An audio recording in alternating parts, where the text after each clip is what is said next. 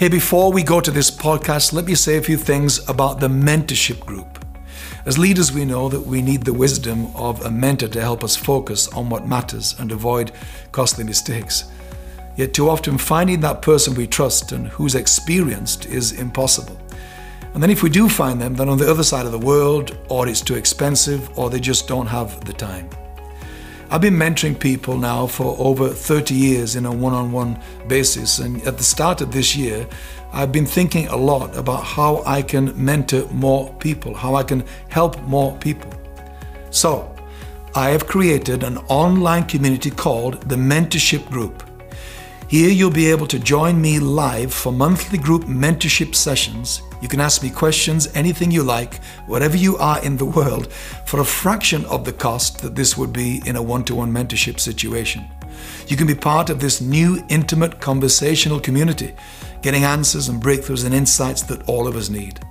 Everyone needs a mentor, so let me be yours head to www.thementorshipgroup.com and sign up today. So that's the mentorshipgroup.com, and I look forward to chatting with you all there.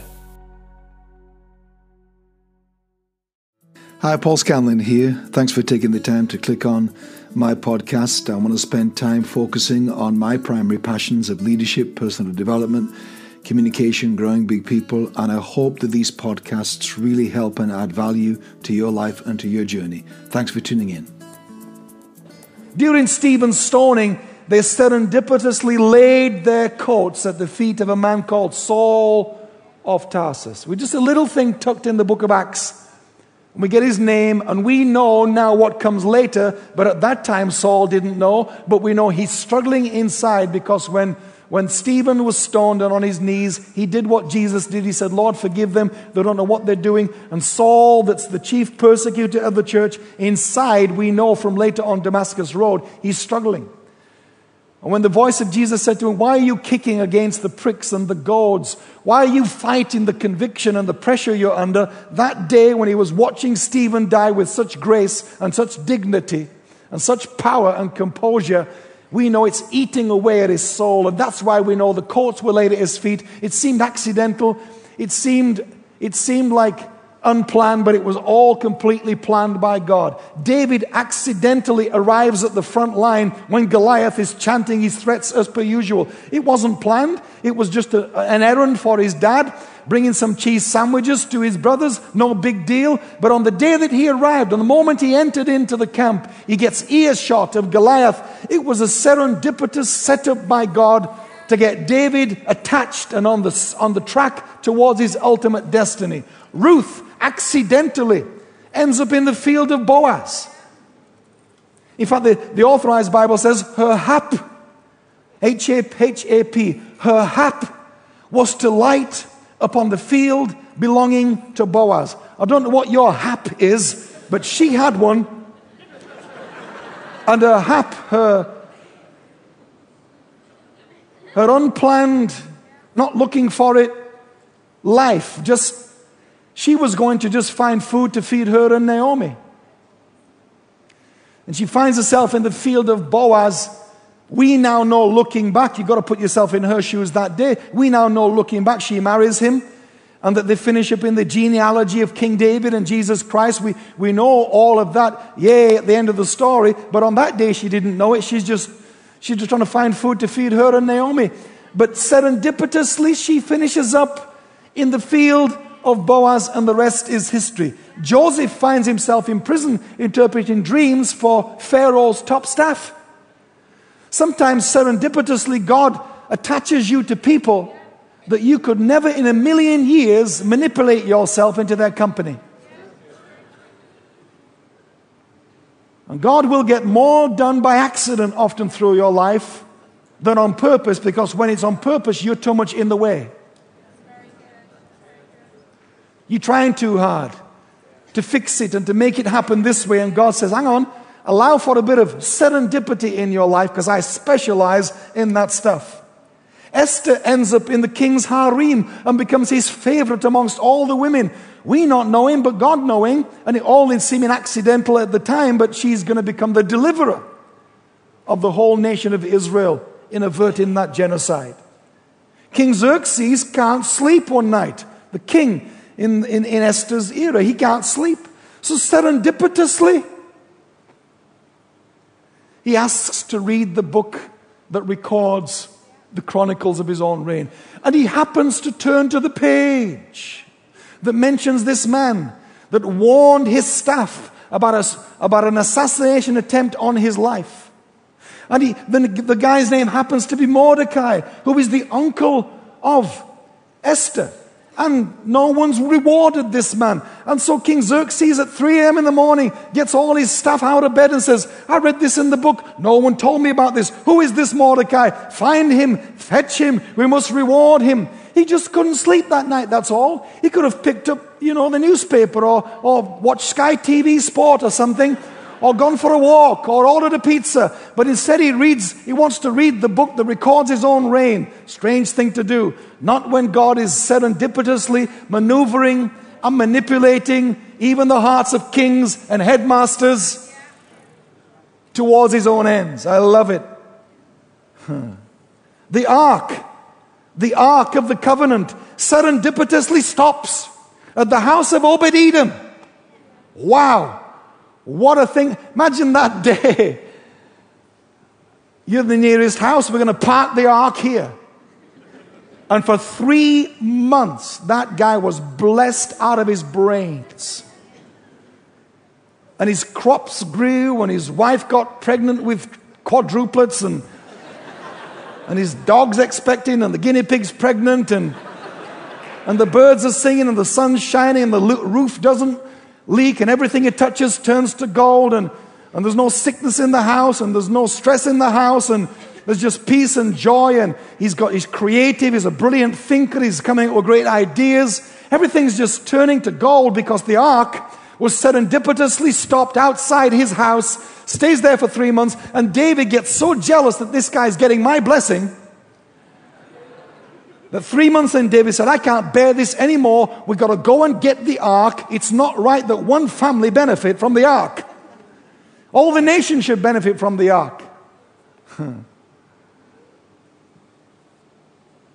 You all okay? Some of the world's greatest discoveries and inventions happened by serendipity medicine, science, biology, physics. Top 10 accidental discoveries. Number 10, ice lollies. Frank Epperson, aged 11, accidentally left a flavored water drink outside overnight with the stirring stick still in it. Next morning, ice lolly. Boom, idea.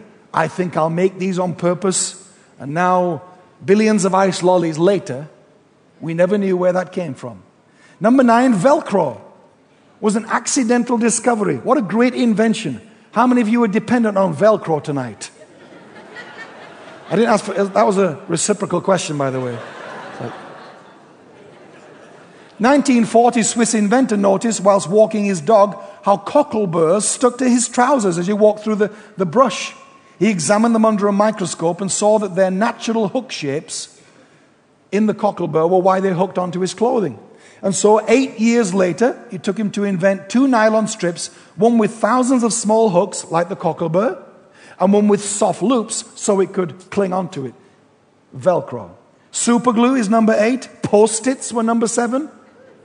World's top 10 accidental serendipitous discoveries. Scotchgard was an accident. Safety glasses, cellophane, vulcanized rubber, x rays, penicillin was a complete accident.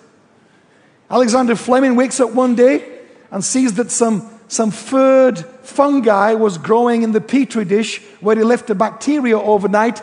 And instead of throwing it down the sink and washing it out, he thought, wow, what is that? Examined it, found the properties in it that were destroying the bacteria. It became known as penicillin when it was refined. Complete accident. How many millions of lives have been saved by that accidental discovery? Hmm. What you just see tonight in these closing moments, serendipity is not random. It is not lucky. It is not for the special chosen few. It is not for special supernaturally favored people. I know I've read a list of some who's who in Christian history and Bible history. I'm only giving them as examples. But I've realized with serendipity The dictionary also says it is an aptitude for making desirable discoveries by accident. It is an aptitude for doing it. And I believe what that's teaching us, and I believe what the Bible's teaching us, is that you can live your life in a way that creates, by your approach to life, it creates serendipity happening to you more frequently than it has in the past. You on purpose live a life that is so otherly minded, that is so aware with a capture mentality of what's going on around you. You live a life that's so loving of other people. You know, it doesn't surprise me when I know about David's life why David would have a serendipitous moment in meeting Goliath and many through his life. It doesn't surprise me that Ruth would finish up in the field of Boaz because before that she loved and took care of Naomi, a broke, three times bereaved widow that had nothing to offer her. And Ruth, when it was not in her self interest to stay with her, stuck with her. God saw that kind of heart, and that's why God led her to the field of Boaz. Joseph had a brilliant attitude in prison. I'm not surprised that Joseph finished up prime minister of Egypt because good things happen to good people. These people were gracious and loving and selfless and forgiving and reliable and generous. And Ruth stuck with Naomi, and Joseph kept a good heart. And David looked after sheep that weren't even his own and got a sheep sitter. When he took cheese sandwiches to his brothers, that kind of thing God sees. And God said, I got some serendipity coming for your life because people like you deserve that to happen to them. What others, what others call luck is not luck at all. Generosity leads to friendships you couldn't have dreamed of and weren't looking for on the day you were generous. Small jobs blossom into annual contracts that you weren't looking for. You were just happy to do the small job and do it well. Co workers blossom into supporters when you weren't looking for that. You were just being kind and working as a team with people around you. Bosses become advocates that write references for you into your future, but you weren't looking for that. You were just doing the best you can to be the best employee you could be in the job that you had. Friends become partners, and ideas become enterprises that you weren't looking for. You were just doing the best that you could do on the day that you were doing it. A jobless woman having lunch on a park bench one autumn day. A businesswoman approaches her for directions. Out of it, she finishes up walking into her dream job given her by the businesswoman who asked her for directions. Definitely a serendipitous moment, wouldn't you say? On the bench, just having lunch in the park in autumn, unemployed, and a woman comes asking for directions, and that woman ends up giving her her dream job not looking for it, couldn't have anticipated it, couldn't have planned it, wasn't expecting it that day. But what if I told you that this woman had been undervalued by her previous employer? And therefore, she'd finally left the company, moved to a new city to forge a new path in life, and she'd always loved autumn and parks.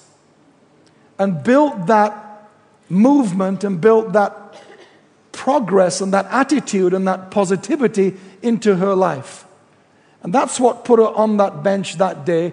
Not just she was on the bench like anyone else, but she was on the bench because she'd relocated to a new town, because she believed she was worth more than she was being treated as. She put herself in the neighborhood, as it were, of serendipitous things to happen. She didn't lie down under the boss that was abusing her. She didn't say, This is as good as my life can ever be. But she decided to get up and do something about it. And I believe God and life is attracted. Good things come and good things happen and good things stick around people that are wired like the people I'm telling you about here tonight. Another story. The wise entrepreneur stood in line at the market while he was thinking of the dinner he would prepare that night for his bride. He was keenly aware that perhaps good fortune reached him reached for him from that very place where he stood that day. Just then the time came for the elderly man in front of him to pay. And this old man realized he could not find his money. I had it right here, he said, pointing to his cardigan pocket. Perhaps it fell out while you shopped, the wise man replied to him. We will go look for it together, but in the meantime, Let me pay for your groceries so that these good people in line behind you can buy theirs. The elderly man was reluctant but accepted the wise man's generosity. Together, the two men then retraced the elderly man's steps and discovered his wallet at the foot of the vegetable stand at the back of the store. I can't thank you enough for your kindness, the elderly man said. You do not know me, and yet you helped me twice in less than five minutes. It was no problem at all, my friend, said the wise man. I can only trust that in the day my wallet goes missing, someone will do the same thing for me. The elderly man paused for a moment and grinned and replied, Well, young man, perhaps this day has come. I'm not sure what you mean, sir, the man said. My, my wallet is right here. Well, I don't mean it in that way, but there is certainly a way I can repay you today. You do not need to repay me, sir, the wise man said. It's perfectly okay. Still, I'd like to if you don't mind. You see, I don't mean to meddle in your business, but I overheard you talking on your phone. You were speaking, I believe, to the owner of the painted brick building at Oakmont Avenue about a purchase that you cannot agree on. Yes, that's right, the man replied to him.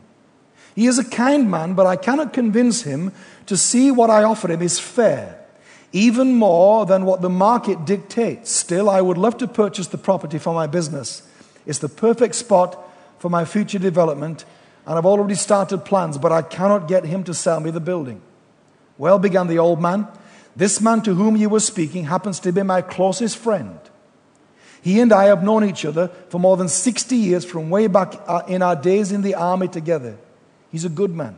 He will sell you the property for the price you offer once he knows the kind of man you are. I will tell him tonight of your kindness to me, and he will call you tomorrow morning. I can be so sure of what I say because I originally loaned him the money to purchase the property many years ago. While he returned the money to me a few years later, he has always felt the building was as much mine as ever it was his. I do not know what to say, said the wise man. Your offer is worth far more than the few dollars I gave you for your groceries. I don't deserve this kind of help. Young man, the old man said to him, I've always said that there no kindness goes unreturned. Most would have overlooked the opportunity to help me, and they would have gone and they would have done so because they saw no value in helping an old, forgetful man find his wallet. Such people act only out of their desire to help themselves. You helped me out of no such desire and your kindness was returned tenfold. This is the way of a world that most people never, ever see. Wow. Good things happen to good people. Because that man in that line on that day waiting for his groceries on the phone about his business could never have dreamed that the man in the line in front of him had the key to the releasing of the property to the next level for his career and for his business. You never, ever know who is in your space and who you are helping. And if you go looking for the old man that has the phone number for the man you don't know, you'll spend your life chasing him. But if you'll just do what's in front of you, if you'll build a life of kindness and serving people and loving people, serendipity will begin to follow you more than you've ever known at any other time in your life. Even David said in Psalm 23 Surely goodness and mercy shall follow me, chase me, the message Bible says, all the days of my life. That is not a promise to every person. We've made that a promise for all of us. I believe David realized that in his own life. And if you'll build a heart like David, I believe that promise will be yours too. Let me get Jock and, uh, and Tim up here just quickly. Bring these two boards up with you. This is goodness and mercy coming up here tonight. Let's hear it for goodness and mercy because we all need it. I you guys just to follow me wherever I go. This is what David said Goodness and mercy will follow me all the days of my life. Wherever I go, I don't know that they're there. I can't see them, they're invisible. But if I build a life that is reaching people, helping people, being kind to the old man in front of me, loving the city that you're in, loving the town that you're in, merging our churches because the people will benefit by doing that, taking a risk and stepping out. Goodness and mercy kind of want to hang around people like that. Goodness and mercy will follow me all the days of my life. All the days of my life, David said. And what happens with most of us is goodness and mercy are like two, in, two unemployed strangers. They're not activated in your life. They're waiting to get active, but goodness and mercy follow you. They don't go ahead of you. They're waiting to get involved because things you do activate them into expression in your life. And goodness gets up and mercy gets up and thinks, wow, these people keep us so busy, we're exhausted because they're building a life that makes us interested in what they're doing. Would you like to have these two follow you around every day? Who are those, who those two people with you? That's my friends, goodness and mercy. How long they been with you? All the days of my life. Can't get rid of them. Sometimes I think they're not there, and I bump into things that I couldn't have dreamed or imagined would happen for me. And I just think, you know what?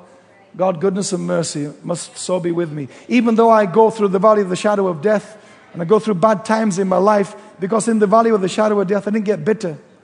I didn't blame God. I didn't say, why me? And I didn't curl up in a ball and quit. I just kept moving, kept going. I think God must have liked that. God must have seen that.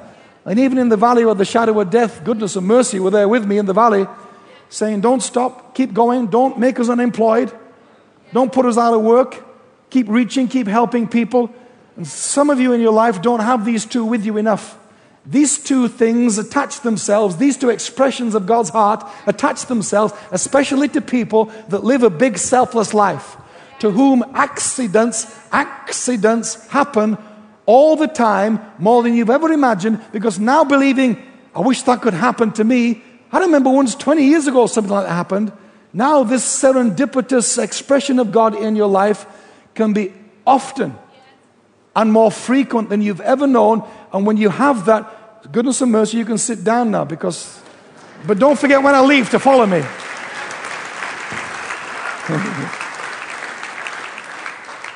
We've promised the world to the tithers and promised the world to the prayers and to the volunteers. But goodness and mercy don't attach themselves to what you do, they attach themselves to who you are. They attach themselves to that heart, that good heart, that, that heart that God loves, that heart that God can see, that only God can see. People can't see your heart. That's why they said, Well, he's head and shoulders above. And God said, You judge by the outward, but I see the heart. And when, when God sees your heart, He assigns serendipity to your life. And, and I, I'm going to pray as I close that, that you have the most serendipitous year you have ever had for the remaining nine months of 2011. I pray that you will find yourself every day walking into stuff that seems an accident, but now you're aware of it, now you know how to get more of it in your life, you will find happening all around you. Some of you need some serendipity in your churches. You need a breakthrough in building and in lands and in favor with authorities and in financial miracles and in partnerships and collaborations and associations. You need to bump into the old man that was in the key or the equivalent of that where you live you just need some stuff that you can't make happen if you tried. And I tell you why it happens. You just keep reaching people, keep loving people, keep building a generous life, and goodness and mercy will show up in your town and show up in your church and show up in your ministry and say, Let's get to work. Thank you for employing us. We've been waiting a long time to follow you around, but don't park up and pray, Oh God, let goodness and mercy be in our church. Get up and begin to help people. Embrace the Naomi's in your town. Go after the people nobody wants. Love the people nobody's loving. And you watch serendipity begin to explode in your church, through your ministry, on you, on your people, on your community. And you'll look back at the end of this year and think, wow, what a year. Journal it, record it, in case you think it's you. Journal and record it.